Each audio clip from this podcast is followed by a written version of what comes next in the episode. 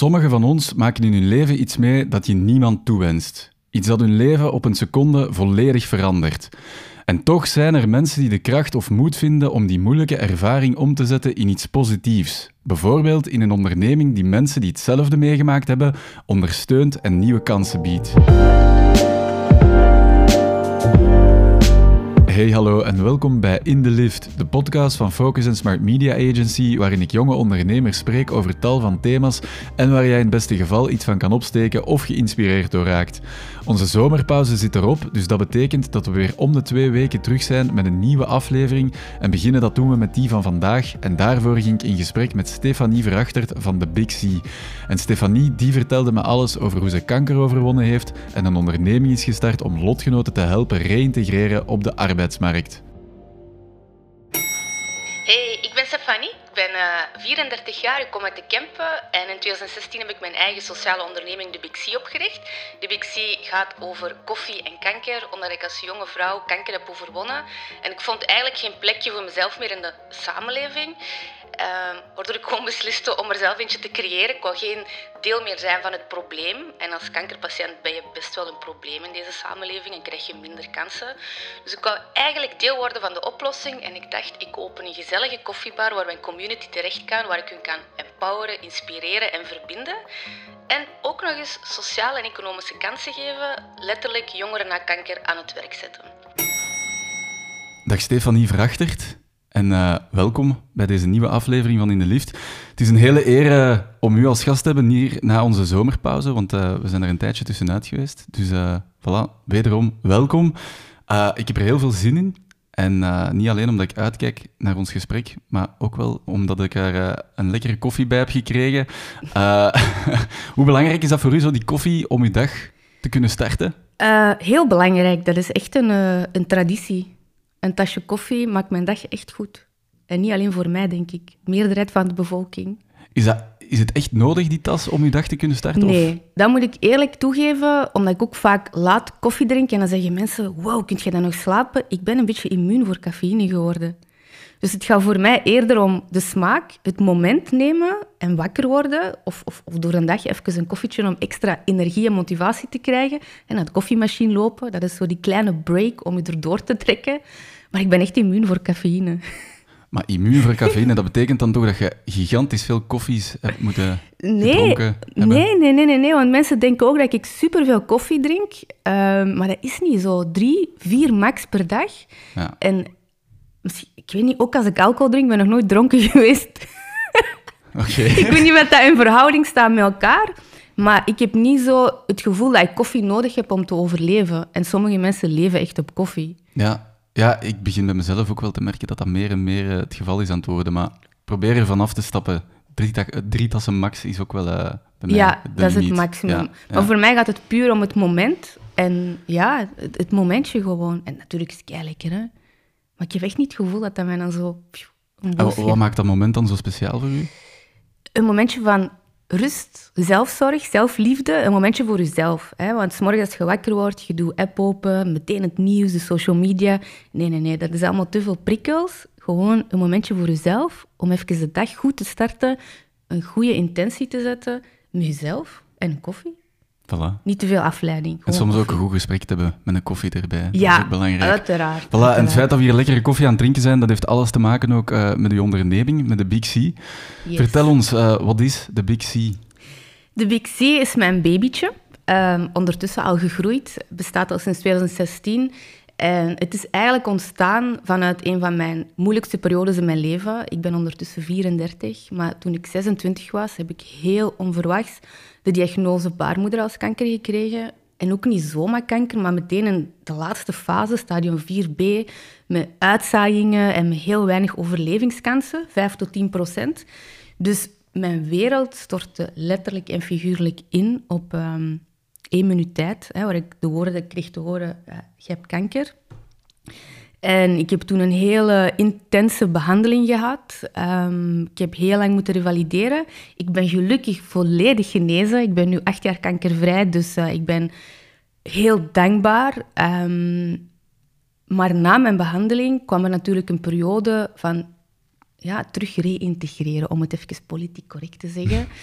En ik was toen 27, een jaartje ouder. En ik probeerde terug mijn draai te vinden in het leven en mijn identiteit terug op te nemen. Maar dat lukte niet. Mijn lichaam was heel moe. Ehm, ik voelde me soms een vrouw van 90 jaar. Massas veel respect voor de bommakjes die heel traag hun geld pakken aan de kassa. Want als uw lichaam gewoon slijtage heeft, gaat alles trager. Uw schoenen wegen meer. Allee, ik, ik, ik kan me echt nog zo goed herinneren, die eerste maanden na mijn behandeling, dat ik mij letterlijk 90 jaar oud voelde. Dus ik moest echt progressief terug herstellen, fysiek en mentaal.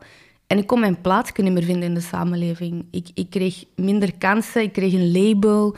Ehm, er werd naar mij gekeken als dat kankermeisje of ocharme, zij gaat toch dood.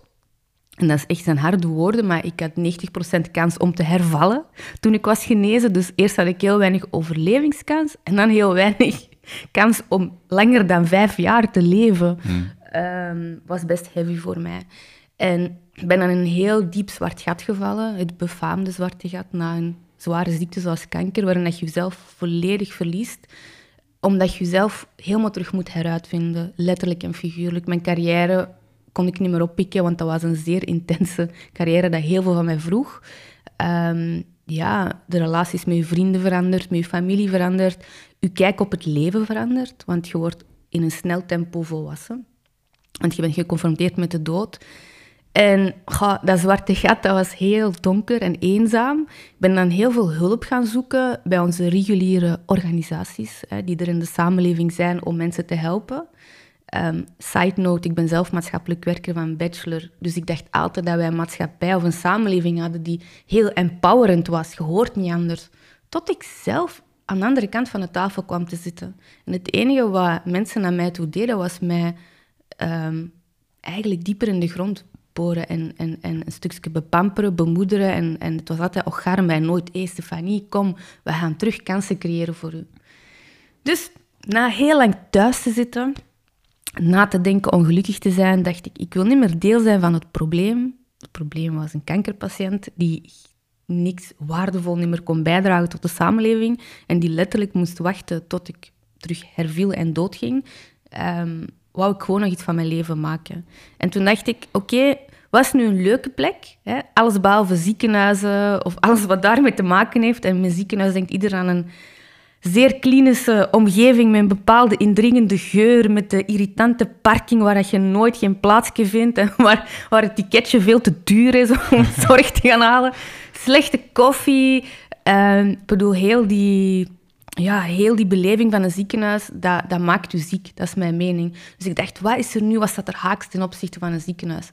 En toen dacht ik, een koffiebar. Daar stappen mensen altijd gemotiveerd en vrolijk binnen en ook vrolijk en gelukkig buiten. Want iedereen die een kopje koffie of thee in sommige gevallen, want heel veel mensen zeggen, ja, als ik geen koffie drink, geen zorg, koffiebars hebben ook altijd thee, uh, waar ook een stukje theïne in zit, zeker, of koffie. Hè? Dat ja, is toch... theïne. Voilà. Maar dus een koffiebar is een leuke plek om in te vertoeven. Een koffiebar is ook echt een ontmoetingsplek en een plek waar je um, wordt meegesleurd in een bepaalde vibe, in een bepaalde energie. En die plek wou ik voor mezelf, maar ook onmiddellijk voor mijn lotgenoten. Want ik ben maatschappelijk werker, dus ik ben heel uh, human-driven. Um, voor ik kanker had al. Dus ik wou iets teruggeven aan mijn community, omdat ik dankbaar was dat ik nog leefde. Dus ik wou een koffiebar en ik wou jongeren in die koffiebar. Ik wou in die koffiebar workshops geven, lezingen. Uh, ik wou er baristas van maken. Ik wou een plekje voor ons creëren om toch te laten zien, kijk eens naar ons. Wij zijn niet die zielige um, waardeloze kankerpatiëntjes. Wij zijn jongeren met dromen, met ambities, met een visie. Oké, ik heb kanker in mijn rugzak, maar dat definieert niet wie ik ben. En voilà, de Big C was ontstaan. Het plan was heel groot. Ik echt een grote koffiebar, grote naam. Ik de volgende Starbucks worden, maar dan impactgedreven. Um, en dat was mijn koffiezaadje dat ik geplant heb in 2016. Uh, het is niet gelopen zoals ik dacht dat het zou lopen, maar het idee was er, de visie. Dus het is, het is een plek, het is een, een, een koffiebar dan uiteindelijk geworden, waar dat mensen die kanker hebben gehad, um, terecht kunnen om zowel terug in de maatschappij aan het werk te raken, als gewoon te kunnen gaan chillen en elkaar te ontmoeten en te vinden. Als jongeren, hè? want hè, het tweede is zelfs het belangrijkste. Nu, uh, iets heel belangrijk is het volgende. Ik wou absoluut geen kankerclubje creëren. Ja. Ehm, hè, om je identiteit terug op te bouwen, is het ook de bedoeling dat je kanker een plaats geeft en dat niet mee blijft ja, meeslepen, zal ik maar zeggen. Dus ik wou echt een commerciële koffiebar waar gewoon iedereen kwam, zodat wij kunnen blenden en gewoon terug normaal kunnen zijn. Want voor ons na een behandeling zijn er wel bepaalde workshops, lezingen, uh, activiteiten, lotgenotengroepen, maar het, het, het, het sausje of het laagje kanker zit er echt heel dik op. Mhm. Terwijl ik net het, het omgekeerde wou. Ik wou eigenlijk alles wat met jong en met jongeren te maken had, echt naar de voorgrond schuiven. En kanker is een deel van wie we zijn, maar dat is niet de focus. Dus de Big C, de C staat ook echt voor community, care, coffee en cancer um, op de allerkleinste manier. Um, dus dat was het idee. Hè? Totdat ik een businessplan maakte en besefte hoeveel geld je nodig hebt om een koffiebar te openen hmm. en hoe weinig inkomsten je eigenlijk haalt uit een koffiebar. Dus uh, toen dat mijn plan concreet werd en mijn community er was, wou ik een koffiebar openen. Maar ik had niet genoeg geld. En mijn label als ex-kankerpatiënt speelde mij ook niet echt in mijn voordeel, omdat ik eigenlijk in België niet kon en mocht ondernemen. Hm. Volgens de wetgeving, volgens investeerders, volgens partners, omdat iedereen tegen mij zei: Stefanie, wij beseffen dat je een droom hebt, dat je vanuit een trauma iets wilt realiseren, maar doe maar gewoon rustig begint maar eens gewoon te werken en je gaat het toch niet kunnen realiseren, want je hebt niet voldoende financiële capaciteit, je hebt niet voldoende mentale capaciteit. Uh, er werd eigenlijk constant tegen mij gezegd, dat gaat niet lukken. Hmm. Je droomt te groot. Wat deed dat met u? Dat maakte me eigenlijk alleen maar strijdlustiger. Ik ben zo iemand. Als je tegen mij zegt, je kunt dat niet, geloof mij, ik ga tien keer zo snel dat wel kunnen. Dat is een soort motivatie. Sinds ik kind was, als iemand zei, jij kunt dat niet, dan, dan ga ik ervoor zorgen dat ik kan. Mijn mama zei toevallig nog vorige week tegen mij, Stefanie, in de, de lagere school moest ik je rapport gaan halen. En uh, de directeur zei, Stefanie, net geen 100 op 100, hè. de volgende keer beter. En mama zei, Stefanie, jij zet alles op alles om die 100 op 100 te halen, wat niet realistisch is. dus ik was echt aan het denken, oh ja, the story of my life. Ehm, maar dat is een goede motivatie. Als iemand zegt, jij kunt dat niet, dan vind ik binnenin mij de kracht. Ik heb echt iets van, hé, maar wie bent jij om te zeggen dat ik dat niet kan? Geef me op zijn minst de optie om het te proberen. Mhm. Ik ga misschien falen, maar het proberen is meer waard dan het succesvol zijn. Mhm. Dat is een beetje mijn mindset. En uiteindelijk is het wel gelukt, want je hebt het tegendeel bewezen. Je hebt je koffiebaars Klopt. En ik geloof het nog steeds niet op de dag van vandaag. Soms sta ik echt in mijn koffiebar of zie ik mijn personeel. Of kom ik jongeren tegen op straat die zeggen... Stefanie, je hebt voor mij echt het verschil gemaakt in het leven. En dan denk ik, wauw, heb ik dat gedaan? Nee. Dan ben ik zo echt nog heel humble en bescheiden. Uh, maar het is me inderdaad gelukt. Wel op een manier dat ik niet had voorzien. Uh, een beetje serendipity. Het toeval bestaat niet. Dus ehm, ik heb echt het gevoel dat het universum mij gegund heeft. Want ik wou eigenlijk een koffiebar in het midden van de stad. Maar iedereen weet hoe duur dat is om mhm. een pand te huren. Um, heel veel concurrenten rondom u. Dus dat was een heel groot risico dat ik ooit zou moeten nemen. Maar op een bepaald moment kreeg ik zelf een telefoontje of ik een koffiebar wou gunnen in een school, in een hogeschool. Omdat hogescholen, publieke plaatsen eigenlijk, um, sociale ondernemers wouden verwelkomen. En ze zochten effectief iemand om een koffiebar uit te, uit te baten. Ze hadden alle koffietoestellen op de campus weggehaald. En ze wouden een hartje creëren, het hartje van de campus eigenlijk, waar iedereen voor koffie kwam. Dus um, ja, opeens was het er heel snel. De deal was ook dat school voor de infrastructuur zorgde. Ik moest enkel voor mijn team zorgen. Maar dat was er al, want mijn community was er. Ik had ook al barista-opleidingen gedaan met die jongeren. Um, ik had ook al een eigen koffiebrand ondertussen, mijn eigen koffiebonen. En ik had alleen geen espresso-toestel, wat het duurste is in hmm. een koffiebar. Mensen onderschatten echt de kost van dat. Maar daar komt ook echt de gouden koffie uit. Uh, maar de deal was dus, wij zorgen voor de infrastructuur. Wij hebben elke dag potentieel 6000 klanten. Docenten, professors, studenten. Um, jij moet met een impactverhaal komen. Je moet zowel impact maken naar mensen toe. Dat was er, mijn, mijn community. Maar ook impact naar de planeet. Dus ik moest wel voor biologische koffiebonen zorgen. ehm, composteerbare disposables, dus bekers, lepeltjes. Ehm, en ik moest zorgen dat mijn verhaal klopte. Hiervoor moest ik geen huur betalen in die scholen. Ik moest dus ja, geen staangeld betalen. Ik moest Mhm. ook geen percentage omzet afgeven. Ik moest maximaal impact maken. was fantastisch. Want het risico dat ik nam was klein. De investering was niet zo groot die ik moest maken, want die was gedeeld, eh, gedragen. En ik kon eigenlijk in no time echt met mijn community eh, flourishen. Echt stra... Ja, ik herinner me dan ook dat we zijn gestart in KDG en ik had dat ook zwaar onderschat. Want de eerste week moesten we echt hard werken. Even mensen, een koffiebar is heel hard werken. Dat is niet gewoon heel een dag tetteren en koffietjes maken. Dat is gewoon zweten. Ehm, dus de eerste week besefte ik ook van, ik ga met de jongeren van mijn community die nog herstellende waren van een kankerbehandeling of al een paar jaar verder waren, ga ik niet een koffiebar kunnen ophouden, want zij kunnen niet acht uur lang vol een bak op hun benen staan en op een heel hoog tempo werken. Eh, dus dan heb ik eigenlijk in mijn concept andere jongeren ehm, betrokken. Jongeren uit jeugdwerk. In stad waren dat jongeren vanuit allochtone jeugdwerk. En dat was een fantastische synergie die er ontstond. Want jongeren die op een andere manier minder kansen kregen, door hun huidskleur, door hun afkomst, voelden zich opeens heel verantwoordelijk en belangrijk om de jongeren die kanker hadden gehad te dragen. Dus we hadden in de koffiebar zo'n fijne sfeer. Ehm, dat was echt een family. En ik herinner me ook nog altijd dat die jongeren achter de kassa stonden en echt zoiets hadden van, dit is van ons. Wij ownen deze. Ehm, en dat stukje alleen, dat geeft zoveel empowerment. Eh, in plaats van op een stoelje te gaan zitten en te luisteren naar een psycholoog of een therapeut, moesten ze effectief achter de kassa gaan staan, hun verhaal delen, geld maken. Eh, dat geld kregen ze dan ook in loon. Hè. Op het einde van de dag werd het ook gewoon betaald. Iedereen werd betaald. En zij voelden zich op het einde van de dag super trots. Dus ik kan nog steeds niet geloven dat ik eh, daar terecht ben gekomen. En zo is er een soort domino ontstaan. Domino-effect, want van de ene school had de andere school interesse. Dus ik ben dan... ehm, KDG was maar voor een jaartje. Heb ook geen volledig jaar gestaan. KDG Zuid in Antwerpen. En dan heb ik naar mijn oude school, waar ik ben afgestudeerd, Thomas More in Geel, ehm, een berichtje gestuurd van hey, ik zit hier in mijn volledige koffiebar setup, mag ik in een poppen bij jullie starten? Dat is niet zo evident, je geraakt daar niet zo makkelijk binnen, ga ik ook al wel zeggen. Ik heb heel hard moeten onderhandelen. Ze hebben mij een kans gegeven drie maanden om in een pop-up te blijven staan.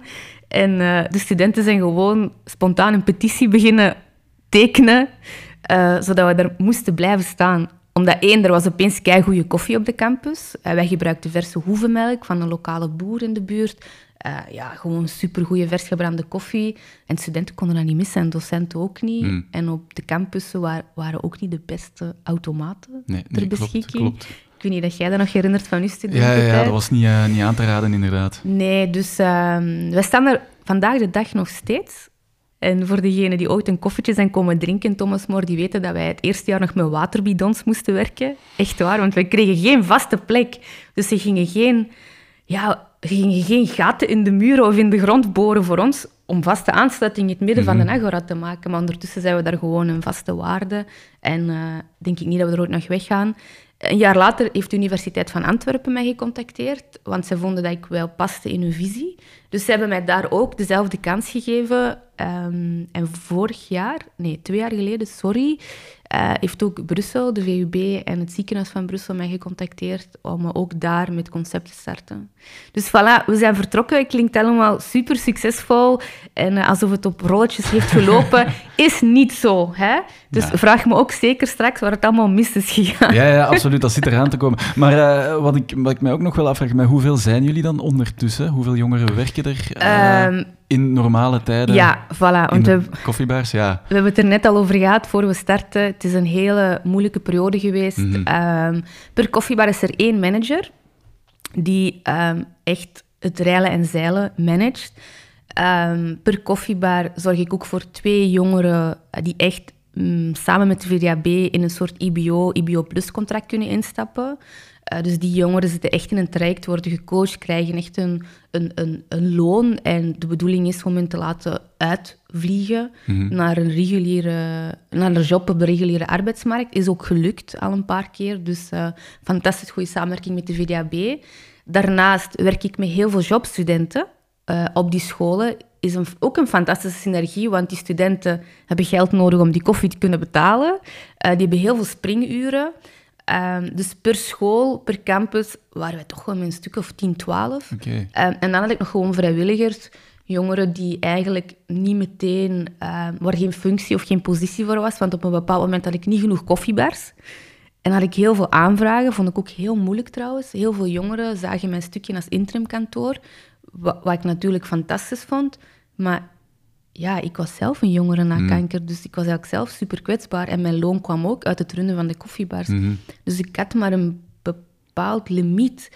Um, dus ik heb aan tegen die jongeren gezegd, kijk, ik wil jullie als vrijwilliger wel een stukje mee um, al, al, al erin laten rollen, ook tegen verloning. Maar ik kan niet meer uitbetalen dat er binnenkomt. Mm. Hè? Dus um, dat was mijn leerschool in het ondernemen. Uh, niet evident in België, want er gaat heel veel naar de staat. En heel veel gaat er naar verzekeringen, boekhouder. Dus ik heb echt wel moeten leren, die 500 euro dat op het einde van de dag in je kassa zit, ja, als daar al 50 euro van overblijft, of 100, nog niet zelfs mocht je blij zijn. Hmm. Dus ja, het was echt een, een soort lean startup model, um, trial and error, uh, waar ik echt op zoek was naar hoe kan ik maximaal met de juiste partner samenwerken, zodat ik impact kon maken. En dat was scholen, de VDAB, Emino, hè, heb ik ook mee samengewerkt.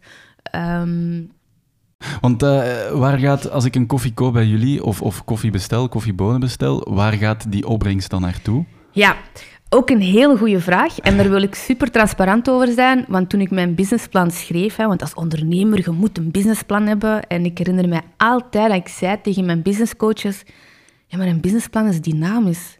Als ik hier vandaag ga opschrijven dat ik elke dag 100 uh, eh, koffies voor 3 euro verkoop, en ik ga mijn kosten berekenen, want een businessplan is wat zijn uw vaste kosten, wat zijn uw variabele kosten, wat zijn uw inkomsten. Um, dat is zo onvoorspelbaar. Je kunt wel een schatting maken, maar je hebt totaal geen idee wat er op je afkomt. Mm En voor jongeren die starten met ondernemen, zeg ik heel vaak, uh, liefste vrienden en vriendinnen, als je start en je volstort je 6200 euro, staat je eigenlijk al min 6200. Want voor je start moet jij een website hebben, webhosting, e-mail, businesskaartjes, flyers, een logo. Uh, je moet je boekhouder al betalen, verzekeringen, statuten neerleggen. Ik bedoel, is endless. En dat leren ze niet op school. Uh, dus ik heb me daar, ik ga niet zeggen zwaar aan mispakt, maar ik heb echt moeten leren by doing. Dus initieel zei ik altijd, per verkochte kilo koffie gaat er 1 euro naar de foundation, waar ik dan eigenlijk psychosociale, experimentele projecten mee wou doen. En uh, eh, 10% van de, van de omzet gaat ook naar de foundation. Want Mhm. het gaat een beetje technisch worden nu. Een sociale onderneming is vaak een hybrid model, een VZ2 en een CVBA. Mhm. CVBA voor commercieel inkomsten te, in- ja, te, te gunnen, hè, te- binnen te halen. ja. Ja. En de VZ2, die dan eigenlijk met vrijwilligers mag werken, eh, die bijvoorbeeld op de warmste week mee kan intekenen, hè, die je echt nodig hebt voor awareness, die giften mag ontvangen, donaties, subsidies, die heb je ook nodig om je sociale impactgedreven doel te gaan bereiken. Mhm. Dus initieel zei ik altijd, kijk, in de CVBA per verkochte kilo koffie, want we hebben ook ons eigen brand, gaat er een euro naar de foundation, de VZ2, en 10% van de omzet. Nu, dat was het dynamische waar ik dacht van, oké, dat ga ik wel halen. Ehm, in alle eerlijkheid hebben wij in deze vijf jaar zoveel geleerd. En dat is echt je, je proof of concept neerzetten. Ehm, en ik ben al blij dat ik nooit over kop ben gegaan, dat ik nooit failliet ben gegaan, zeker niet in het laatste jaar. We hadden een goed buffertje opgebouwd. Ehm, maar de kosten en het leergeld ook vooral, hè, de verkeerde investeringen die gemaakt. Ik heb verkeerd personeel in dienst genomen. Eh, trouwens, personeel, grootste kost ooit. Alsjeblieft, minister, als je aan het luisteren bent, please, doe er iets aan, want anders gaan er heel veel jongeren echt niet meer starten met ondernemen of solo blijven of andere manieren zoeken. Ehm, het is echt niet makkelijk om, om, iets, om iets neer te zetten. Dus waar gaat dat geld naartoe? Ehm, laat het ons zo zeggen. Ik heb veel jongeren aan het werk gezet. Ik heb een coachingtraject uitgewerkt. Ik heb best veel workshops gedaan. Eh, ik heb veel vrijwilligers betaald voor ehm, hun, hun, hun contributie tot de Big C. Dus ik heb heel hard geïnvesteerd in die community om een soort werk te genereren. Eh, wel heel hard wetende dat ik geen vaste contracten kon geven. Eh, want ja, dan moet je echt al heel wat geld op je rekening hebben en een duurzaam, stabiel businessmodel hebben. Eh, en op een bepaald moment, en nu gaat iedereen zijn euro vallen, besefte ik, oei, die scholen zijn maar acht maanden open per jaar. Nog niet zelfs, met alle Mm. vakanties. Dus ehm, om die maanden te overbruggen, moest ik eigenlijk ook heel veel geld dat we hadden verdiend terug investeren, want de vaste kosten blijven en bepaalde mensen staan op de payroll. Ehm, dus het geld gaat maximaal naar impact, maar het is heel moeilijk als je nog je proof of concept aan het, ja, aan het neerzetten bent om echt zo die heldere scheidingslijn te maken. En ik zie van collega's sociale ondernemers dat ze eigenlijk door hetzelfde gaan, dat ze struggelen. Sterker nog, kan ik u heel eerlijk zeggen, ik heb nu een jaar pauze gehad door COVID en ik ga nu eerst een stabiel, duurzaam verdienmodel neerzetten en dan pas terug in impact investeren.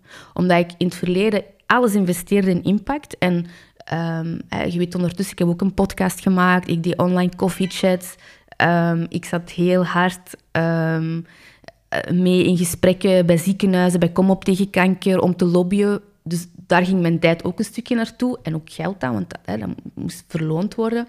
Allee, Er moest een verloning tegenover staan.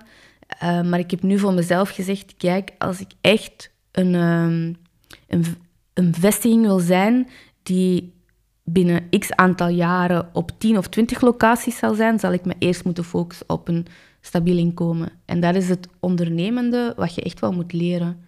Ehm, en dat gaat echt alleen maar by trial and error. Ja, moeilijke leerschool. Dat wel. Ja, maar ik moet wel zeggen, ik, eh, je hebt wel heel veel al bijgeleerd de afgelopen, Oef, ja. afgelopen jaren. Wat ik me dan afvraag is, denk je dat jij ooit een, een onderneming gestart zou zijn, mocht jij nooit kanker hebben gehad? Ehm, dat is een hele goede vraag. En ik denk op een later tijdstip ja, omdat dat heel hard in mij zit. Ik ben iemand die ehm, heel veel wilt innoveren. Ik heb echt een visie, ik ben een echte leider. En ik denk dat dat op een bepaald moment in een later fase van mijn leven naar boven zal komen omdat ik werkte toen nog maar pas voor een werkgever. Eh, ik werkte voor de Verenigde Naties voor ik ziek werd bij UNESCO in Parijs. Dus ik kreeg daar heel veel vrijheid. Ik was daar elk een intrapreneur, hè, een ondernemer in een organisatie. Eh, ik heb dan een tijdje hier in België na mijn kanker om geld te sparen om mijn eerste koffiebonen te kopen. Hè, want ik had geen geld om te starten, dus ik ben even gaan werken. En ik voelde heel snel dat ik het moeilijk had met mijn baas. Omdat ik al tien stappen verder was. En mijn voormalige werkgever zei, Stefanie, je bent echt een tornado. Je moet rustiger zijn. En je moet niet zo snel alles willen. Dus ik denk dat in mijn karakter het ondernemende zat. Moest ik voor een werkgever kunnen werken die mij die vrijheid gaf, dan zou ik blijven. Maar ik, ik wil echt de wereld veranderen. En dat gaat niet vanuit een vastgeroeste organisatie of een bedrijf eh, dat een stukje ja, eh, vastzit. En ik zie dat wel heel veel bij vrienden die, die werken voor een werkgever en die zitten een soort in een sleur. Terwijl ik, ja, geen enkele dag is hetzelfde. Ik vind dat best wel spannend. Dat is ook stressy, maar, ehm, maar het, het hebben van kanker heeft allemaal versneld. En in alle eerlijkheid eh, durf ik ook wel nu zeggen, toen ik kanker kreeg, had ik het gevoel dat ik nog niks had bereikt in het leven. Dat ik ging sterven zonder mijn, ja, mijn, mijn, mijn footprint na te laten. Het is heel confronterend, zelfs jongeren van... Shit, ik ga hier zelf sterven en niemand gaat mij nog herinneren. Dus ik denk dat het ook een stukje te maken had van... Ik wil iets neerzetten, ik wil iets waardevol zijn. Ik wil dat mensen mij onthouden voor, voor, voor mijn bijdrage. Dus dat heeft het allemaal wat versneld. Ehm, ja, dat was een stukje mijn drive van... Ik wil hier mijn ding doen. Ja, want dat je dat nu vertelt of aanhaalt, die nood, dat komt ook weer naar boven. Inderdaad, vorig jaar er was eh, COVID, maar je hebt dan ook het, het, ja, nog een extra klap gekregen vorig jaar, ik denk in oktober, november, Klopt. dat je voor de tweede keer eh, dat er kanker was vastgesteld bij u, een totaal andere kanker, een nieuwe kanker. Ja. Ehm, maar toch zijt jij blijven inzetten op impact maken en, en uw community uitbouwen. Klopt. Eh, ik was het al bijna vergeten, stel dat ik een tweede diagnose had. Eh, Sorry. Nee, eh, het was een zeer pittig jaar voor ons allemaal. En bij mij kwam er onverwachts een nieuwe diagnose huidkanker deze keer. Gelukkig in een heel vroeg stadium. Maar toch, toch, toch was dat ja, weer een, een, een, een, klap in mijn gezicht. Zeker omdat huidkanker een stukje erop of eronder is. Mm. Um, als dat in een beginstadium wordt ontdekt, is dat heel goed behandelbaar en geneesbaar. Maar huidkanker is een stukje een, uh, een sluipschutter die eigenlijk uh, uit het niks volledig kan verspreiden en, en, en in een hele lichaam kan zitten.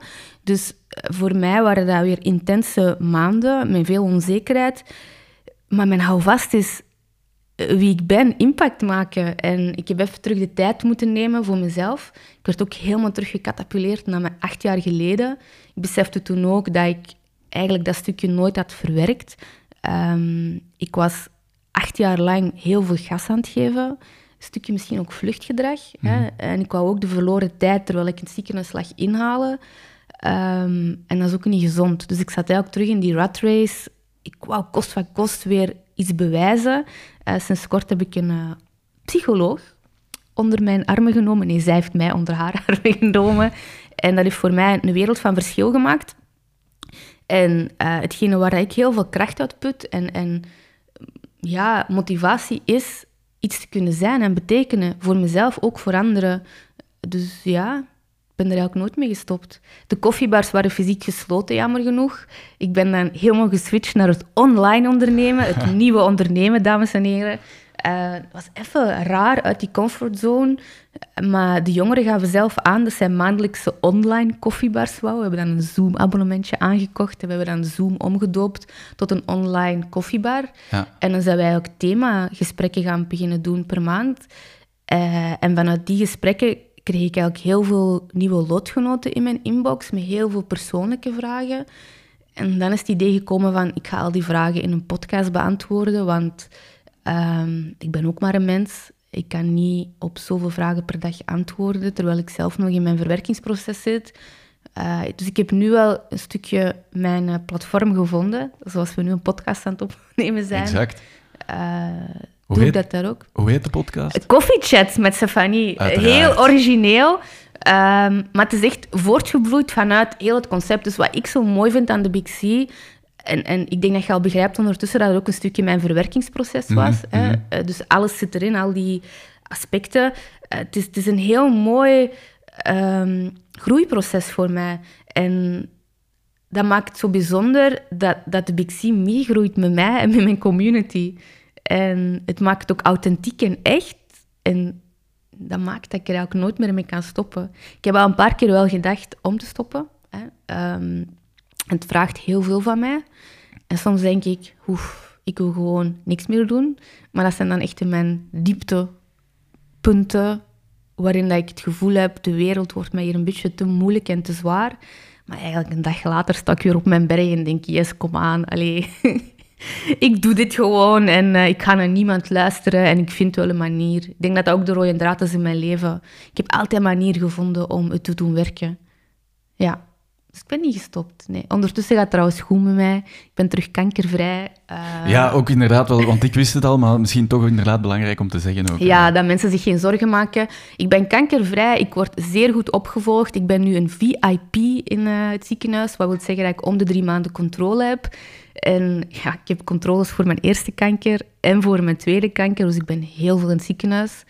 Ik zou heel graag hebben dat het ziekenhuis ook goede koffie begint te kopen, zodat, ik dat, zodat dat ook een leuke plek wordt om naartoe te gaan. Um, maar ik probeer het positieve te zien. Um, ik word heel goed opgevolgd nu. Dat wil zeggen, van het moment dat het misloopt en er komt iets terug in mijn lichaam, gaan ze het heel snel detecteren. En dat is het grootste voordeel aan Um, om als jongere kanker gaat hebben, je ligt wel onder een vergrootglas. En ja, dat geeft mij een stukje rust. Pas op, hè, ik heb ook heel veel moeilijke uh, momenten, um, angstige momenten, dat, dat hoort erbij. Maar over het algemeen denk ik, ik mag echt van geluk spreken dat ik in België woon. Um, ik denk dat andere landen niet dezelfde zorg uh, biedt dan dat wij hebben. En uh, voilà, ik ben heel content over mijn ziekenhuis.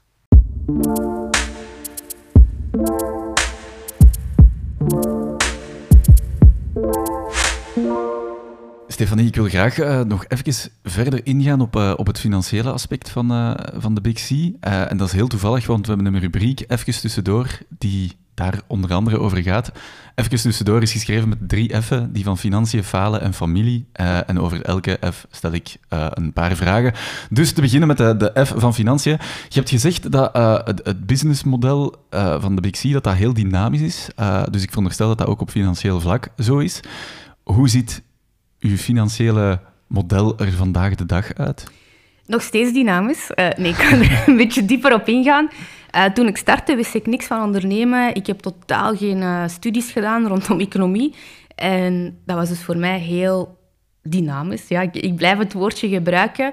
En, en je hebt er straks ook naar gevraagd van hoeveel geld gaat er nu naar dat impactverhaal. Dat was voor mij heel moeilijk om, om dat echt te kunnen benoemen. Hmm. En de dag van vandaag heb ik geleerd dat ik eigenlijk het model van Tony Chocoloni, dat iedereen kent als impactgedreven onderneming, of Oatly is er ook zo eentje, die schrijven echt letterlijk, kijk na aftrek van al onze kosten, als alles is betaald en we zijn break-even, dan kunnen wij extra ja, investeren in impact. En ik ga hetzelfde doen. Ik ga eerst moeten zorgen dat mijn bedrijf kan duurzaam blijven bestaan en dat alle kosten gedekt zijn. En in mijn bedrijf zit al heel veel impact door de keuzes die ik maak. En al het geld wat er overblijft, wil ik eigenlijk laten doorvloeien naar Flya. Daar hebben we vandaag nog niet over gehad. Um, lotgenotengroep voor jongeren met kanker, die constant activiteiten doen en speciale dingen organiseren en die centjes nodig hebben om dat te doen. Dus zo gaat het in de toekomst eruit zien, het, het sociaal ondernemingsfinancieel model. Nu, als we even gewoon naar het ondernemen kijken, uh, koffiebars en een koffiebrand word je niet rijk van. Hè. Hmm. Ehm, koffie uh, kost weinig, uh, dus je moet al heel veel... Sommige mensen gaan denken, wat, weinig? 4 euro voor, voor een flat white, is dat weinig? Kijk, als je kijkt naar de grond, naar de producten van waar dat komt en afstand, hoeveel tussenpersonen er betaald moeten worden van koffie uh, plantage, koffieteler, uh, degene die de koffie laat invoeren, de, transportkosten, eh, de opslagkost hier, de koffiebrander, de verpakking, weer transport. koffie legt zo'n lange weg af en de prijzen zijn alleen maar gestegen en die worden doorverrekend. En de marge die overblijft op koffie is zeer klein, dus je moet al grote volumes draaien. En daarom zie je ook dat koffiebars meer en meer ook lunchbars worden. Mhm. En ontbijten aanbieden, omdat ze zonder de marge van eten niet overleven. En hetzelfde geldt voor mij. Ik kon niet op de marge van koffie overleven. Ehm, dus ik ben daarnaast nog heel wat andere activiteiten gaan doen. Ehm, ik ben eigenlijk beginnen keynotes geven en consultancy in de gezondheidszorg. Uh, op een bepaald moment zei iemand mij, Stefanie, je kunt echt goed spreken, we houden van uw visie, we gaan u een platform geven. Ik heb dat lange tijd gratis gedaan, totdat ik zag dat andere sprekers daar best goed geld mee verdienden. Die schreven een boek en die vroegen heel veel geld voor op dat podium te staan. Dus ik ben heel voorzichtig uh, geld beginnen vragen. Eerst 350 euro, en dat was geen probleem. Dan vroeg 800 euro, dat was geen probleem. Dan werd ik uitgenodigd in het buitenland, dus ik werd een internationale spreker. En uh, zij boden mij zelf 3000 euro aan. En ik dacht, wow, deze 3000 euro moet ik heel veel koffies voor maken. Want 3000 euro als spreker is netto bijna. Hmm. Want ik moet geen grondstoffen betalen, geen producten. En ik zag eigenlijk een stukje ja, um, een aanvullend inkomen om mijn Big C-verhaal recht te houden. Want ik heb al een paar keer gezegd dat het echt geen makkelijk traject was voor mij. Ik heb heel veel leergeld betaald. Ik heb heel veel investeringen gedaan die niet de juiste waren. Um, ik heb heel veel dingen onderschat. En ja, daar moet voor betaald worden. Dus ik zag opeens een manier om, om, om, ja, om dat te kunnen betalen. Ook, hè, en dat is een beetje moeilijk aan mijn verhaal als ex-kankerpatiënt. Um, ik kan niet zo makkelijk leningen krijgen of, of investeerders geloven niet in mij. Hmm. Dus ik heb voor mezelf gezegd, ik ben mijn eigen bank. Ik ga gewoon keynotes geven en uh, consultancy doen en workshops. En ik ga al dat geld in mezelf investeren, in de Big C.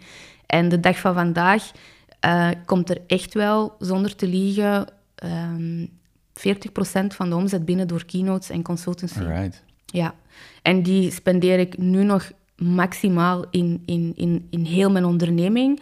Zeker na een moeilijk COVID-jaar heb ik daardoor alles kunnen rechthouden.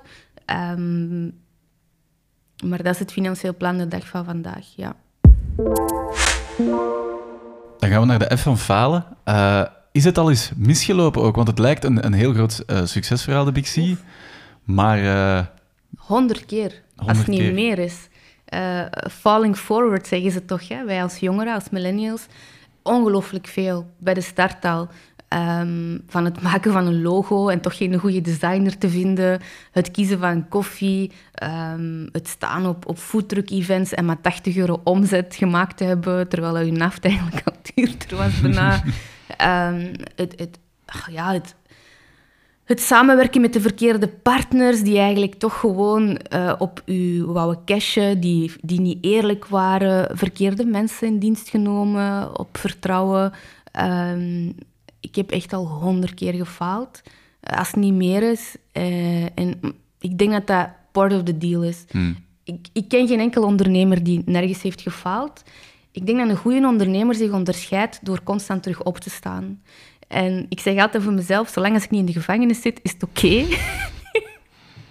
zolang als ik ja, niet wordt opgepakt door de politie. Dat is, dat is misschien grappig dat ik dat zeg, maar ja, soms speelt je met grote cijfers, grote bedragen. Dat gaat niet om 10 euro, dat gaat om 10.000 euro. Uh, je neemt veel verantwoordelijkheid door meer koffiebars te openen, meer personeel op de payroll te zetten. Komt er meer en meer druk op mijn schouders. Um, niet vergeten dat ik een enorme druk heb vanuit de verwachtingen die ze aan mij hebben. Want op een bepaald moment werd ik geassocieerd met een Kom op tegen kanker of een stichting tegen mhm. kanker. Alsof mhm. ik dezelfde financiële capaciteit had. Uh, dus ik ben daar heel vaak in gevallen. Ik denk, even om, om naar iedereen die wil starten met ondernemen of die pas aan het ondernemen is, mijn grootste falen is geen zelfzorg naar mezelf. Hmm. Ik wil dat heel even heel goed benoemen, omdat als je niet goed voor jezelf zorgt en je begint te slabakken, je gaat minder slapen, ongezonder eten, je zorgt niet meer voor je lichaam, je stopt met sporten, je ehm, beperkt je sociale contacten, je laat je familie links liggen, dan zijn je niet goed bezig. Dat is eigenlijk je grootste failure je grootste valkuil en je grootste failure. Want jij als ondernemer houdt heel je zaak recht. En als jij valt, failt in je zelfzorg, dan stopt het ook met je onderneming. En iedereen is bang um, om, om, om niet snel genoeg te groeien of te schalen. Dus ik zie heel veel van mijn generatie alles op alles zetten. Voluit investeren hun huwelijk gaat kapot. Uh, ze zien hun kinderen amper. Ze zetten al hun spaargeld in. Zij doen roofbouw op hun lichaam met alle gevolgen van dien. En zij floreren misschien vijf jaar, maar na die vijf jaar is hun lichaam op en moeten ze stoppen. Ik denk, ik geloof echt op lange termijnvisie. Als jij in die vijf jaar misschien iets trager groeit, maar iets meer voor jezelf zorgt, gaat jij binnen twintig jaar nog steeds je zaak hebben. Dus de grootste failure voor mij was echt wel even mezelf terug vergeten. Hm. Ja. Dan hebben we nog de F van familie. En ik vraag me wel af, um, hoe reageerden uw, uw vrienden en uw familie toen dat jij ja, eigenlijk vrij recent nadat je kanker overwonnen had, afkwam met het idee van, zeg mannetjes, ik ga hier uh, een onderneming opstarten? Hmm, dit is een clichévraag, zoals zonder kanker. Familie reageert altijd op een manier um, dat zij je niet echt 100% ondersteunen. En daarmee bedoel ik dat niet slecht naar de familie toe, want ze hebben hun redenen, ze willen je beschermen, behoeden. Mhm. Ehm, mijn familie is totaal niet ondernemend en mijn vrienden ook niet. Ik kom echt uit een maatschappelijk georiënteerde familie. Mhm. Iedereen is opvoeder of maatschappelijk werker in mijn familie en mijn vrienden uiteraard ook destijds. Nu is dat een beetje veranderd.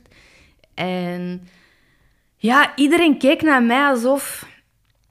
Och, arme, zij moet nog veel verwerken. zij heeft veel klappen gehad. Um, op, in zekere zin waren zij wel ondersteunend, want zij gunden mij wel mijn droom, hè, zeker naar waar ik had meegemaakt, maar heel sceptisch. En op een bepaald moment is er eigenlijk een, een splitsing gebeurd tussen mijn vrienden en familie. Mijn familie, een deel van mijn familie, maar ik moet ook eerlijk zijn, en daar durf ik heel open over zijn, want hè, het is nooit picture perfect in een familie. De, kant van mijn vader gelooft niet in mij. En die zegt nog steeds de dag van vandaag, je hebt geen eigen koffiebar, dat is niet van u.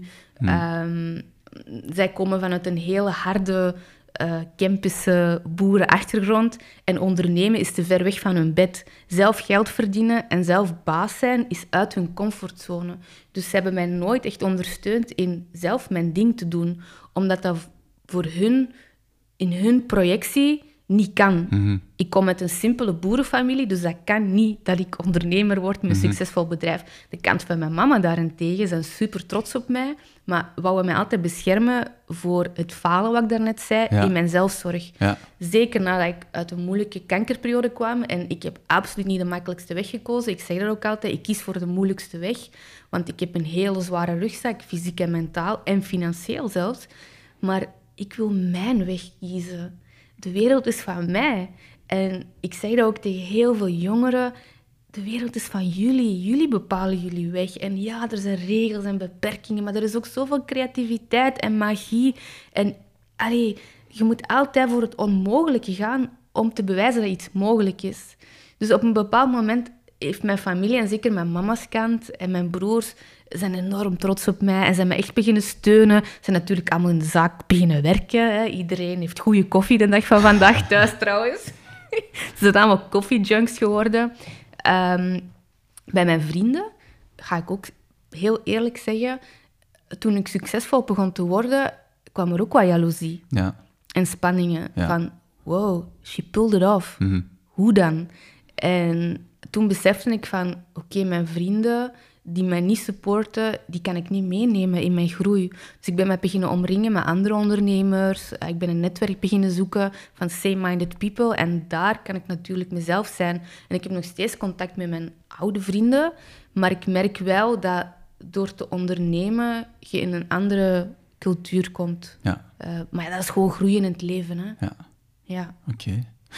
Ik heb ook iemand gevonden die dat, jij, ehm, die dat jij heel goed kent en die ons ook iets wist te vertellen over u, Oei. of die een boodschap heeft voor u. Nu krijg ik al stress. Hey, mijn allerliefste Stef. Ehm, dit is Lina. Ja, Stef, jij weet dat jij echt buiten mijn familie hier in Amerika het, echt het nauwste aan mijn hart ligt. Eh, Stefanie is ehm, ja, iemand met een enorm groot hart. Uit al het positieve dat je eigenlijk maar kunt indenken. In één woord te beschrijven, prachtig. Van binnen en van buiten. Een van de mooiste vrouwen die ik ken met een van de mooiste karakters. Ze kent mij door en door, ze kent mijn karakter. Eh, ze weet hoe ik op bepaalde situaties reageer. En ze weet dat ik ook heel hard op, allee, naar haar opkijk. Ehm, ze heeft eh, heel nare eh, ervaringen omgetoverd in positiviteit naar anderen toe. Vergeet soms haar eigen af en toe. Ehm, klein werkpuntje. Ze moet haar eigen soms op de eerste plaats zetten, maar dat is voor Stephanie heel moeilijk. Um, maar nee, Stephanie, know that I'm always here for you. Um, altijd, always and forever, zoals we altijd zeggen. Love you en ik ben zo freaking trots op u. Dikke kus. Je gaat hier gewoon laten wenen in het midden van de podcast. Oh my god, deze had ik niet verwacht. Ehm it's my best friend, ehm, die heel ver weg zit van mij. Die zelf ook een heel moeilijk jaar heeft gehad. Die in een voorstadium kanker is beland. Die haar beide borst heeft moeten amputeren. En ze zit heel ver weg. En omwille van COVID ehm, heb ik haar al heel lang niet meer gezien. En mag ik ook niet reizen. Want eh, Biden eh, verwelkomt nog steeds geen Europeanen. Dus ja, wow, you catched me. en ik huil niet zo snel. Dus ehm, ja, Het is je beste vriendin die dat we hebben Ja. gehoord, of een van de beste vriendinnen. ja. Wat doet dat om, eh, om die woorden van, van haar te horen? de, de, de, dat raakt me heel diep, omdat er zijn maar een paar mensen die me echt heel goed kennen. En ik zeg ook altijd, je moet je leven... Een kleine cirkel is voldoende in je leven, hè, je family en friends, maar max tien. Want die tien kun je al je liefde, vriendschap en aandacht geven. Dus er zijn maar een paar mensen die echt in het diepste van mijn ziel kunnen kijken en waar ik gewoon zonder masker of filter mezelf kan zijn. Waar ik ook naar voice of bel eh, in mijn failure moments of ook in mijn succesmomenten. En zij zijn echt degene die mij constant erdoor trekken. En, en ja, dus het is gewoon het is een beetje dubbel, want ik mis haar zo hard en zij weet dat. En ik ben zo boos op de wereld dat ik niet kan reizen. Ehm, zij is ondertussen ook bevallen van haar laatste dochtertje, waar ik meter van ben. Eh Julissa is al een jaar oud. Ik heb haar nog nooit in het echt gezien. Ehm, dus best moeilijk. Ehm, zij is ook mijn grootste fan, inderdaad, rondom het ondernemen.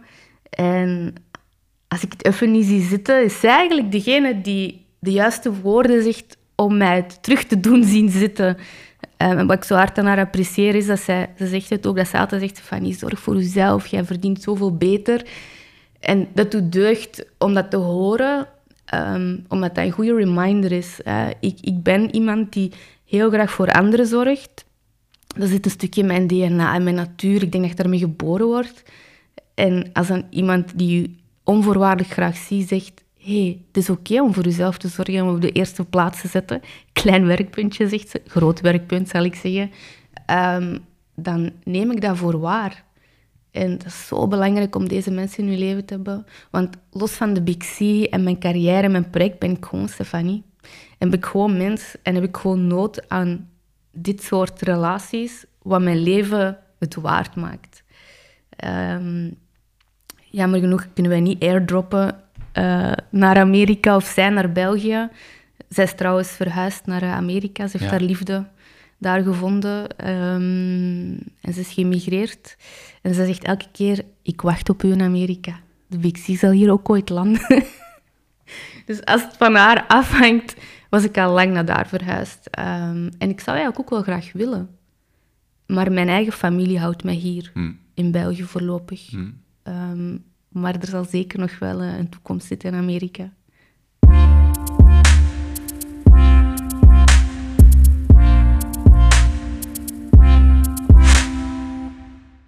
Ja, Stefanie, uh, zelfzorg, zowel uw vriendinnen zeggen dat je uh, er meer aandacht aan moet besteden, als je zelf zei daarnet ook, dat dat, dat dat iets heel belangrijk is.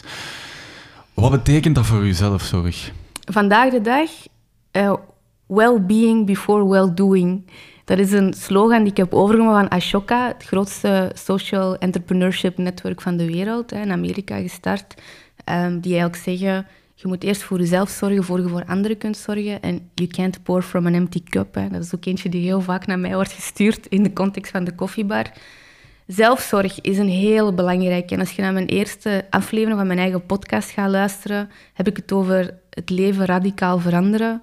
Uh, op gebied van voeding, bewegen, maar ook mentaal, spiritueel.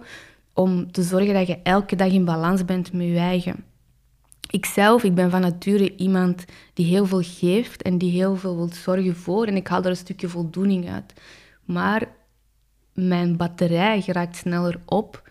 En ik heb echt al heel vaak in het rood gestaan. En dan heb ik geen tijd om mijn batterij op te laden. En dan crash ik helemaal. Ik heb daar zelfs gesprekken over met mijn psycholoog. Supergoeie gesprekken trouwens. Hm. Die mij echt uitlegt van... Stefanie, je moet eigenlijk als je in het oranje staat... al even terug op de rem gaan staan en voor jezelf zorgen. Voor mij zelfzorg... morgens op tijd opstaan, momentje met mijn koffie nemen... Uh, mezelf verzorgen, mijn bed opmaken. Heel belangrijk, tip van je leven. Want als je s'morgens je bed op hebt gemaakt, heb je het eerste productieve van de dag al gedaan. En elke avond, als je gaat slapen, geeft je dat echt een satisfying feeling. Dat is heel grappig. Dus, uh, er is een, een, een, Nederlander, Tim Hofman, die heeft ook een podcast. En daarin vertelt hij exact hetzelfde. Uh, omwille van corona gaf hij ook tips om, om sane te blijven, om erbij te blijven. En inderdaad, je bed opmaken s ochtends is een van zijn tips. Ja, zeker doen. Alsjeblieft, probeer het, want uh, het is een gamechanger. Ik mm. bedoel, ik heb nu mijn bed ook opgemaakt. Je kunt zelfs gaan controleren. ik geloof, ik geloof. Uh, maar dat, en s'morgens mijn intenties zetten, uh, mijn eten plannen. Ook een goede tip, hè, maar dat vraagt echt wel wat discipline. Ik ben trouwens, as we speak, met een project bezig voor mezelf, een klein experiment rondom discipline. Wat is discipline? Uh, motivation makes you start, discipline keeps you going. En die zelfzorg komt eigenlijk in dezelfde categorie. Motivatie om te starten is goed, maar die discipline is belangrijker. Dus voor mij zorgen dat ik elke dag gezond eet. Dus dat wil ook zeggen zondag mijn uh, weekplanning maken, ook naar de winkel gaan, maar echt een beetje doelbewust. En uh, op voorhand momenten inplannen. Ik ga momenteel naar de Basic Fit, I love it. Mhm. Ehm, om elke avond te gaan sporten tijd maken om te mediteren, om creatieve dingen te doen, ehm, tijd maken voor mijn vrienden en familie. Um, al die dingen zijn zelfzorg, maar dan zonder te onderhandelen daarop. Want het ding is, elke dag word ik gechallenged of getriggerd met iets anders. elke dag komen er andere dingen op mijn pad, mensen die mij allemaal nodig hebben. Ehm, of waarvan ik denk, ik moet onmiddellijk ja zeggen. Dit is eigenlijk wat ik heb geleerd trouwens, kan ik meegeven als tip. Je moet niet onmiddellijk ja zeggen. Ik weet niet van waar dat komt, waarom dat wij altijd ja zeggen. De schrik om anders een kans te ontlopen of zo? Als je Ja. meteen ja zegt, dat, dat iemand Klopt, anders... Ja. klopt. Of ook de schrik om dan niet meer leuk gevonden te worden. Ja. Ik ben daar echt wel op aan het reflecteren van... Wat maakt dat ik mezelf zo vaak wegcijfer? Want ik weet echt uit ervaring, en ik ben nu bijna een maand met, mijn experiment bezig, wat wil zeggen dat ik heel consistent gezond aan het eten ben, voldoende aan het slapen, eh, elke dag aan het sporten ben, minstens een uur. Ik neem ook een paar supplementen, natuurlijke supplementen, zoals ijzer en zo, wat iedereen kent, maar om te zorgen dat mijn immuunsysteem maximaal wordt geboost. Ik zorg voor realistische plannen en agenda's, met realistische deadlines. En ik voel mij zo'n beter persoon. Ik voel mij zoveel rustiger, beter in mijn vel. En ik las nog in een boek gisteren dat mensen met structuur en routine net veel rust hebben. Want je zou denken, ja, maar routine en structuur is saai. Nee, want dat geeft me zoveel meer ruimte voor avontuur. En ik weet dat ik door structuur mijn rust vind. Bijvoorbeeld gisteren ben ik gaan feesten. Ik ben aan een feestje geweest. Maar voor ik vertrok heb ik gezorgd dat mijn afwasmachine leeg was. Dat ik alles had opgeruimd. Mijn wasmachine had aangezet. En ik, ik heb echt gisteren nog letterlijk naar mijn vriendinnen gestuurd. Hé hey meisjes, ik ben een uurtje later. Want ik wil eigenlijk eerst al mijn to-do's afronden. Ja. Zodat ik straks als ik thuis kom, mijn leeg hoofd kan gaan slapen. En met die zelfzorg, wat Lina ook zegt, hè, vroeger zou ik onmiddellijk in mijn auto springen, al mijn eigen to-do's eigenlijk niet doen, gaan feesten. En dan kom ik thuis, middernacht, en dan moet ik eigenlijk nog alles doen. Dan lig ik pas tegen twee uur in bed, heb ik maar vier uur geslapen of vijf uur, en dan start mijn dag. Z- Ziet je? ja, want ik wou net vragen of dat, of dat er altijd al geweest is, eh, dat Mm. je zo voor jezelf zorgt. Nee. Ehm, toen ik mijn eerste keer kanker heb gekregen, ben ik mij enorm gaan verdiepen in... in en niemand had dat verwacht van mij, want iedereen zei, jij moet gaan kickboksen. Je bent iemand met heel veel energie, in nu, zeiden ze zelfs. dus ze zagen als oplossing voor mij dat ik moest gaan kickboksen om mijn woede ehm, kwijt te kunnen. Ik had ook wel woede, hè. ik was boos op de wereld. Maar ik ben eigenlijk in die spirituele, en dat klinkt zo zweverig, maar dat is alles behalve zweverig. Ik ben mezelf gaan beginnen verdiepen. En, en ik heb letterlijk in Rotterdam ehm, een paar maanden, acht maanden als ik me niet vergis, een cursus gevolgd, verdieping in jezelf, na mijn eerste diagnose. Om tot in de kern van mezelf te komen, in mijn hart, in mijn ziel. Van wie ben ik, wat wil ik, wie is Stefanie? En wat is mijn hartsverlangen? Wat is mijn purpose in het leven? En wat zijn de tools die voor mij werken? En dan ben ik bij ademoefeningen gekomen, bij mediteren, ehm, bij bepaalde ehm, ja, routines. Ik, ik, ik steek vaak kaarsjes aan om even tot rust te komen. En dat was er vroeger absoluut niet. En dat heb ik eigenlijk twee jaar heel goed gedaan, heel goed voor mezelf gezorgd. En dan moet ik opnieuw heel eerlijk bekennen, ik was twee, drie jaar up and running met de Big C. En ik ging eigenlijk al mijn tijd inzetten in te ondernemen. En mijn zelfzorgtijd werd kleiner en kleiner en kleiner. En dan ben ik echt over kop gegaan, twee jaar geleden. Letterlijk over kop. En heel mijn omgeving was mij signaal aan het geven van Stefanie, je bent niet goed bezig. Je bent niet goed. Maar je ziet dat zelf niet. Je ziet dat niet van jezelf. En sinds mijn tweede diagnose ben ik eigenlijk al mijn tools terug gaan toepassen die ik heb geleerd acht jaar geleden. En ik ben eigenlijk terug een heel rustig, gelukkig persoon geworden. Ehm, Denk je dat je dat gaat kunnen eh, toepassen ook op de Big C vanaf nu? dat, is, de- dat is mijn grootste voorbereiding al een half jaar. Dat ben ik echt aan het voorbereiden, omdat ik nu wil werken aan mijn bedrijf, niet in mijn bedrijf. Dat is ook zo'n cliché dat je ondernemers hoort zeggen. eh, ja, we hebben nu vijf jaar in ons bedrijf gewerkt, het is tijd om aan het bedrijf te werken. En ik ben voor mij echt al zo dealbreakers aan het opnoemen, allee, aan, het- aan het opschrijven. En ehm, die discipline waar ik het over heb, ik ben mezelf een stukje aan het aanleren, dat dat als een gewoonte erin zit. Dat ik eigenlijk zeg, nee mannen, nee, want ik ga sporten. Nee mannen, want ik heb thuis gezond eten. Nee, want ik heb mijn slaap nodig. Dus dat is echt waar ik heel bewust mee bezig ben. En plus, ik zou heel graag ehm, mijn ontdekking in die well-being before well-doing delen met andere ondernemers. Dat is nog een side-projectje dat in mijn hoofd zit, omdat ik vanuit mijn eigen heel kwetsbare positie ehm, aan het ondernemen ben. En ik denk dat ik meer kwetsbaar ben dan de meesten. Dan zeg ik vaak, als ik het kan, kunnen jullie dat ook. Hmm. Mm, Maar de meerderheid vergeet zelfzorg. Dat is eigenlijk ook iets waar wij te weinig aandacht aan besteden in de samenleving. Opnieuw, dat leerde niet op school. Hè? Hmm. Eigenlijk zijn dat cruciale, fundamentele dingen die je moet weten om te overleven in deze wereld. Want de wereld is voor iedereen zwaar.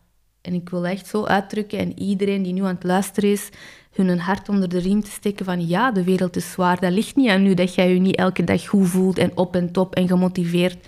Dat ligt niet aan u.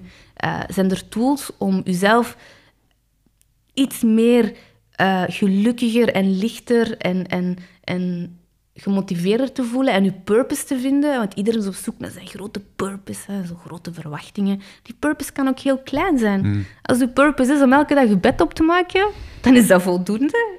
Allee, ik, ik lach er nu een beetje mee, maar het is echt zo die kleine habits, hè, die gewoontes die je in je leven gaat integreren, die maken dat jij meer jezelf gaat zijn. In een wereld waarin je jezelf heel snel verliest.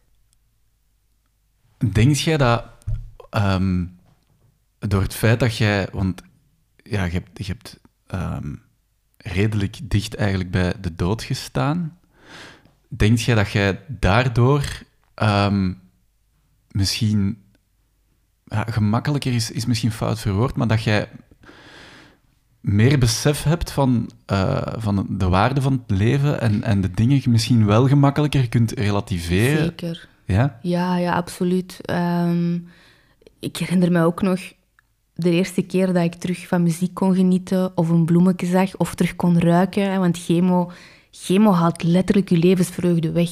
Je serotine wordt gewoon uit je lichaam gezogen. En, en je smaak valt weg, je geur valt weg, je kunt van niks meer genieten. Elke prikkel is een prikkel te veel. En ik herinner me heel goed dat moment dat ik voor de eerste keer ook terug in een auto zat en de radio opzette. En alles was voor mij een wonder, een mirakel. Ik was echt zo de hele tijd in de wauw-fase. En dan leren terug genieten van de kleine dingen. Ziet je dat vogelke op, dat, op de dak buiten aan het raam zitten? Of kun je echt genieten van, van je lievelingseten, van, van een badje, van een, van een koude douche zelfs, van een warme douche, maakt niet uit. Eh, je gaat alles veel intenser opnemen.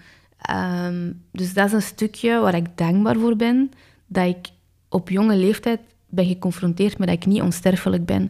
Dat maakt dat ik elke dag veel intenser in het leven sta en echt maximaal elke dag er de beste dag van maak en ook niet leef in het idee, als ik nu keihard werk, ga ik daar echt van kunnen genieten. Nee, nee, nee, nee, nee. Ik ga vandaag genieten, misschien iets minder hard werken, maar ik ga genieten. Ik ga niet uitstellen.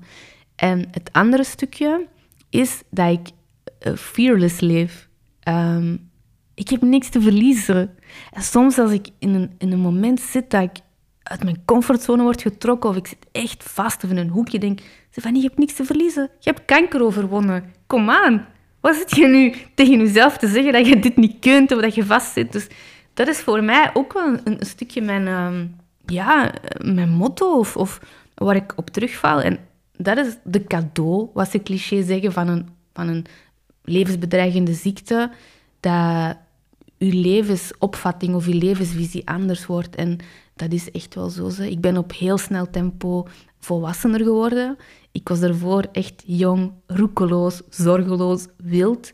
Ehm, liet mij een beetje leven, terwijl ik nu het leven zelf echt omarm. En, en elke dag vasthoud ehm, en vastneem. En soms val ik nog zo in die valkuil van... Ah, ik heb nog niet bereikt wat ik wou bereiken. En dan voel ik heel snel dat ik mij weer laat meeslepen met, met het vergelijken en de definitie van succesvol. Van hè, je moet zoveel bereikt hebben, zoveel volgers hebben ook. En oh man, echt eh, zoveel criteria die mensen, of die we zelf eigenlijk, laten we even eerlijk zijn. Want hè, ik zei ook vroeger altijd, ja, dat ligt aan de anderen. Maar eigenlijk beslist jij zelf altijd hoe dat jij in het leven staat. Jij zit achter het stuur van je auto, jij gaat naar links, naar rechts, trekt je handrem op, geeft gas, gaat op de rem. En jij bepaalt hoe dat jij je gedachten filtert en hoe dat jij je voelt. En als je dat kunt beheersen, dan heb je eigenlijk de secret of life gevonden, om even Ja, En ja, ja. grote woorden. Ehm, het is niet altijd even makkelijk om toe te passen. Hè. Dat is hier geen eh, picture perfect story. Maar het is een goede tool om dicht bij jezelf te blijven en om je eigen geluk te maken. Het is ook zo'n quote met manneke. Zo, ik ga heel hard rond op social media. Heeft een, een, een pot vast met, met, happiness. En de andere vraagt, waar heb je dat gehaald? Die zegt, ik heb dat zelf gemaakt. En dat is eigenlijk het moraal. Dat is het leven. Jij maakt je leven zelf. En, en om ook terug te komen op dat zoveel mensen niet in mij geloofden, met de Big C, zoveel mensen geloofden niet in mij. En nu denk ik, I did it my way. Niet op de perfecte manier, absoluut niet, maar ik heb het wel gedaan. Ik heb het geprobeerd, ik heb dingen bereikt, tegen alle verwachtingen in. We hebben al eh, veel levensmotto's eigenlijk gehad, maar we hebben ook een rubriek die daarover gaat. Dus insert jingle.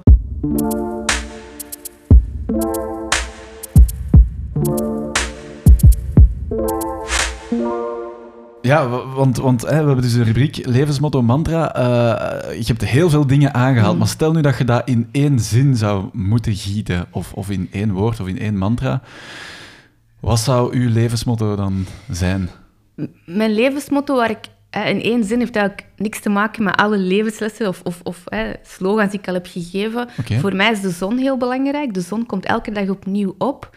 En dat staat symbool voor elke dag is een nieuwe kans. En de wereld blijft doorgaan. En ook al heb je vandaag een mindere dag of slecht nieuws gaat, de zon gaat onder en die komt terug op. En dat staat voor mij zo symbolisch voor elke dag is een nieuwe dag waarin dat jij kunt en mocht zijn wie jij wilt zijn. En letterlijk bij het opkomen van de zon 's morgens denk je er elke dag aan. Yes, nieuwe dag. Joepie. Ja, en dat, dat is voor mij... Misschien moet ik het ook uitleggen waarom het zo belangrijk is. Eh, ik ben heel dankbaar dat ik nog leef. En ik weet nog toen ik kanker had, dat ik echt zoiets had van... Ja, de wereld blijft doordraaien. Elke dag komt een nieuwe dag. En elke dag is een dag om weer de betere versie van jezelf te zijn. En mensen nemen dat een beetje voor vanzelfsprekend dat de zon elke dag opkomt. Ik neem dat niet voor vanzelfsprekend. Dus elke dag is voor mij een gewone dag en een gelukkige dag. Ja. Is dat, is dat soms frustrerend voor u dat mensen dat soms niet als zel- eh, vanzelfsprekend... Ehm, Of niet- sorry, dat ze het wel als vanzelfsprekend zien dat de zon opkomt? Nee, nee, nee, zeker niet. Ik heb wel moeten beseffen, en ik ben heel dankbaar dat mensen soms echt tegen mij eerlijk communiceren. Hey, Stefanie, wij denken niet allemaal zoals jij en niet iedereen is zoals jij. Dus ik heb eigenlijk moeten beseffen, oh, ik, ik, ik ben eigenlijk... Ik mag er niet van uitgaan dat iedereen zo denkt. Door mijn levenservaring ben ik zo beginnen denken. Dus mijn reflex is gewoon, ik probeer mensen te inspireren met mijn verhaal. En als dat hun aanspreekt, dan nemen zij dat op. Ehm, en zoals ik zei, voor ik 26 was, leefde ik heel onwetend. Dus ik ben heel dankbaar dat ik al die dingen heb mogen ontdekken. En mijn missie is ook om die door te geven, omdat ik weet hoe belangrijk het kan zijn voor anderen om hopelijk niet met kanker te ontdekken, maar op een andere manier. En ik merk wel dat heel veel mensen heel positief reageren van wauw, ik ben echt blij dat je dat deelt, want dat doet mij ook beseffen. Ehm, ik heb echt alle begrip dat niet iedereen zo denkt. En ook, ik wil er ook nog aan toevoegen, want ik ben van mezelf een heel positief iemand, sinds kind al. Heeft ook mijn moeder bevestigd vorige week. En ehm, ehm, soms zeggen mensen ook van, ja, maar Stefanie, elke dag gelukkig zijn, dat kan niet. En dat is ook oké. Bedoel, ik heb ook niet echt elke dag een gelukkige dag. En soms gaat de zon op en denk ik vijf minuten, oh jij, de zon. En dan vijf minuten later is er iets in mijn leven gebeurd of heb ik slecht nieuws van het ziekenhuis gehad. Bijvoorbeeld de dag dat ik mijn tweede diagnose heb gehad via de telefoon, heb ik als eerste naar Lina gebeld, hè, die we daarnet hebben gehoord. En ik heb echt 24 uur lang in een hele donkere periode gezeten. Maar dan heb ik die reflex toegepast op mijn eigen leven. Stefanie, elke dag is een nieuwe dag. Kijk, er zijn opties, er zijn kansen, er is een goede behandeling. Neem het dag per dag en, en, en neem die kans en omarm het leven en wees dankbaar dat de zon voor u blijft opkomen. Ehm, ik krijg soms wel als reactie echt van, ja, maar niet iedereen is elke dag zo happy en het leven is niet zo. Inderdaad. Maar als je een slechte dag hebt, vergeet niet dat morgen de zon opnieuw opkomt en dat er een goede dag komt. Na regen komt zonneschijn. Jawel, zoveel wijsheid.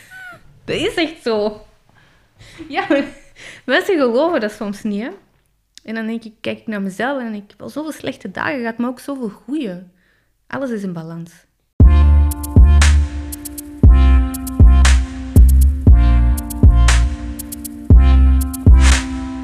Stefanie, het leven begint stilaan terug op gang te komen, gelukkig. Ehm, wat betekent dat voor de Big Ehm, dat betekent een doorstart nemen. Ik heb echt een jaar van reflectie gehad. Ik ben zelf ook gegroeid als persoon. Ik heb veel geleerd van mijn ondernemingsavontuur. En ik ga terug opstarten in een lean startup model, opnieuw, hè, want het geld was op. Ehm, dat betekent echt weer nieuwe kansen, nieuwe opportuniteiten. Een stukje voelt het wel wat oneerlijk omdat we terug van nul moeten beginnen. Ehm, het voelde voor mij een paar maanden geleden alsof ik al mijn harde werk was verloren. Mhm. Maar ik ben vast niet de enige ondernemer die deze emotie heeft uh, gevoeld. Maar nu dat de, de tijd dichterbij komt dat we terug open mogen, 20 september gaan we terug open in Geel. We starten met één koffiebar om eigenlijk heel progressief te starten. Want voordat je het weet, doen ze terug een lockdown en moeten we weer keihard stok weggooien. Moet ik weer personeel van de payroll laten schrappen. Dus ik start 20 september en het voelt voor mij echt als een nieuwe start. Big C 2.0 eigenlijk. Uh, met evenveel goesting en motivatie, je hoort het wel, maar met meer levenswijsheid als ondernemer. Dus dat kan alleen maar beter uitdraaien, denk ik dan. Ja, um, absoluut. Ja. Stel nu... Uh in uw, in uw wildste dromen, wat zou jij het liefst van al bereiken met de Big C uiteindelijk? Ik zou heel graag de volgende Starbucks worden, maar dan een impact-driven uh, koffiebar. Omdat koffie is voor mij altijd de rode, de rode draad geweest, het middel om een soort gedragsverandering over te brengen aan mensen. We hebben enorm veel nood aan um, een manier om gelukkig en gezond te leven. Ik ga het gewoon heel simpel houden, want het zegt gewoon alles. En heel veel mensen hebben heel veel nood om zichzelf te vinden in het leven en dicht bij zichzelf te blijven. Maar er zijn heel weinig ja, plaatsen nog waar dat we onszelf kunnen en mogen zijn en herontdekken. Dus ik zou heel graag met de Big C een, een, een koffieketen worden, maar die inzet op human capital en die vooral mensen die minder kansen krijgen, maximaal kansen geven. En met die mensen bedoel ik niet enkel mijn community, want doorheen de jaren zijn er heel veel andere jongeren naar mij gekomen van kijk Stefanie, we hebben geen kanker gehad, maar we voelen ons zo aangesproken tot uw verhaal. Het verhaal van zelf ownership nemen, zelf in een koffiebar te mogen en kunnen werken. Want dat heb ik nog niet verteld, maar die jongeren zijn echt co-owner. Hmm. Zij moeten mee de, de kassa tellen, zij moeten mee de berekeningen maken, zij moeten mee de, de loonbrieven helpen maken, de planningen opmaken. Um, ik ben geen cliché-baas, ik haat zelfs dat woordje. Voor mij zijn dat allemaal co-owners van de C. Ik geloof heel hard daarin. Maar ik zou heel graag die plek um, in luchthavens, stations, ziekenhuizen en scholen creëren om jongeren met minder kansen meer kansen te geven, om onze samenleving te verzachten en om iedereen eraan te doen herinneren dat het leven hier en nu is en dat de definitie van succes en gezond en gelukkig zijn niet ligt in hetgene wat ons wordt opgedrongen elke dag. Dus dat is een stukje van de Big C en ik hoop echt dat dat zelf, zelfbedruipend, zeg ik dat goed, dat dat echt een financieel goed model wordt dat op zichzelf kan leven. Want ik zelf, ik wil eigenlijk terug motivational speaker worden. En soms zeg ik ook, ik wil de Oprah Winfrey worden van social entrepreneurship, van sociaal ondernemen. Ja. Omdat er een andere grote missie voor mij is. En dat is om ervoor te zorgen dat bedrijven meer sociaal minded worden en meer ehm, die people and planet, hè, die drie P's, people, planet, profit. Profit doen ze allemaal, hè, uiteraard, anders ga je niet ondernemen. Maar ik voel een enorme missie in mezelf om dat sociaal ondernemen meer te gaan vertegenwoordigen. En ik voel ook een enorme missie, en dat doe ik alle dag van vandaag, om heel die gezondheidssector, die toch wel iets te veel money-driven is, alles draait rond eurotekens, ik wou dollartekens zeggen, maar nee, eurotekens in uh, Europa. En er is ook een enorme nood om dat meer menselijk te maken. Uh, met de komst van AI, de digitalisering, um, is er een enorme afstand aan het geraken Ja. tussen mens en zorg. Ja. Dus je ziet, er ligt nog veel voor mij Er ligt te nog veel wachten. te gebeuren. Ik heb nog heel veel jaren te gaan. Ehm, ja.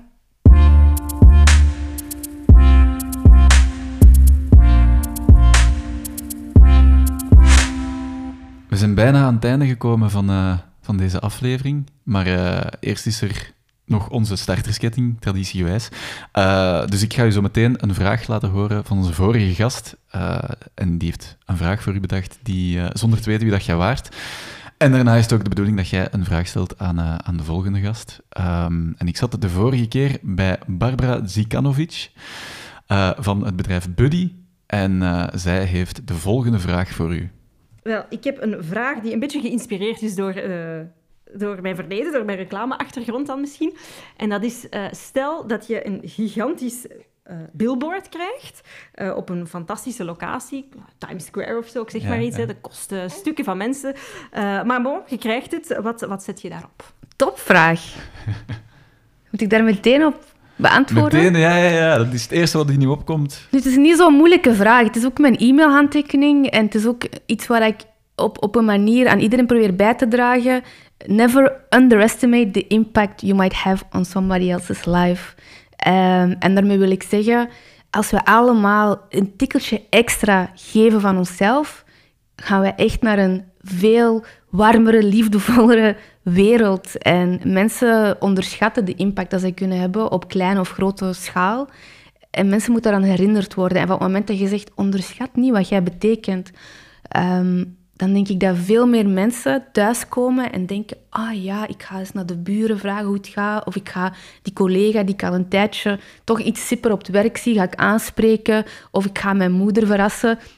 Mensen zijn soms vergeten dat met de kleine dingen we veel impact kunnen maken. En dat zou ik heel graag als boodschap op zo'n billboard in New York dan, waar ik ben geweest, op Times Square, dan zou ik dat daar zetten. Kijk, ik ben weer met impact bezig dan buy coffee from the Big C. Ja, want dat ging mijn vraag. Is het dan uh, door de Big C of is het dan als, als keynote speaker dat je die uh, boodschap zou delen? Puur vanuit mij als persoon. Ja. Ik denk als ik zo'n billboard krijg, maar goh, mijn businesscoach zou zeggen, Stefanie, nee, nee, nee, nee, nee. Zorg eerst dat je heel veel geld verdient en dat je dan heel veel goede dingen kunt doen. Er is zo'n goede podcast van Tim Ferriss, zeg ik nu goed. Uh, in Amerika is dat echt huge, hè? impact entrepreneurship. En die zeggen constant when good people make a good amount of money, they do a lot of good things. En eigenlijk is dat ook wel zo. Ik ga eerlijk zijn, um, moest ik financieel krachtiger zijn, zou ik nog veel meer goede dingen kunnen doen. Want nu ben ik eigenlijk de meerderheid van mijn tijd bezig met inkomen, om mijn rekeningen te betalen. En de tijd die dan overblijft, doe ik kei goede zotte dingen. Dus um, ik zou dat er zeker op zetten van onderschat echt niet de impact die je hebt. Dus uh, koop vandaag een koffie bij de Big C. En we will make the impact for you. Dat is commercieel minded. Hè? Als je geen tijd hebt om impact te maken, zullen wij het... Oeh, dat is een goeie. Zullen wij het voor u doen? Dat is een goeie. Barbara, dankjewel voor deze vraag. Uh, we deze nemen contact op met de mayor of New York. Voilà, voilà dat is geregeld. Uh, volgend jaar, Billboard. Ja. Van Stefanie. Dreams. Heel goed. Um, voilà, dan heb ik nog één vraag voor u. En dat is, wat wilt jij graag te weten komen van onze volgende gast? Ja, dat is ook een ondernemer, neem ik aan. Ja, ja, ja. Dus mijn vraag is het volgende.